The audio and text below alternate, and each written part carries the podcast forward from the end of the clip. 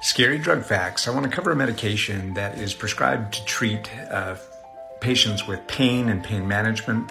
I have already covered the illegal entrance of this medication through the southern border, uh, but it is also prescribed quite often for pain management here in the US. Along with the needed effects of this medication, it can come with some side effects. Although not all of these side effects may occur, if they do occur, please get medic- medical attention right away. What's the medication? Fentanyl. I'll cover the top eight more common side effects. Please pay attention to number eight. Here we go chest pain, difficulty or trouble breathing, blue lips or fingernails, severe muscle stiffness, shallow or irregular heartbeat, unusual tiredness, dizziness, or even fainting. There's an additional 20 plus side effects that are incident unknown. They'll be listed on the Facebook.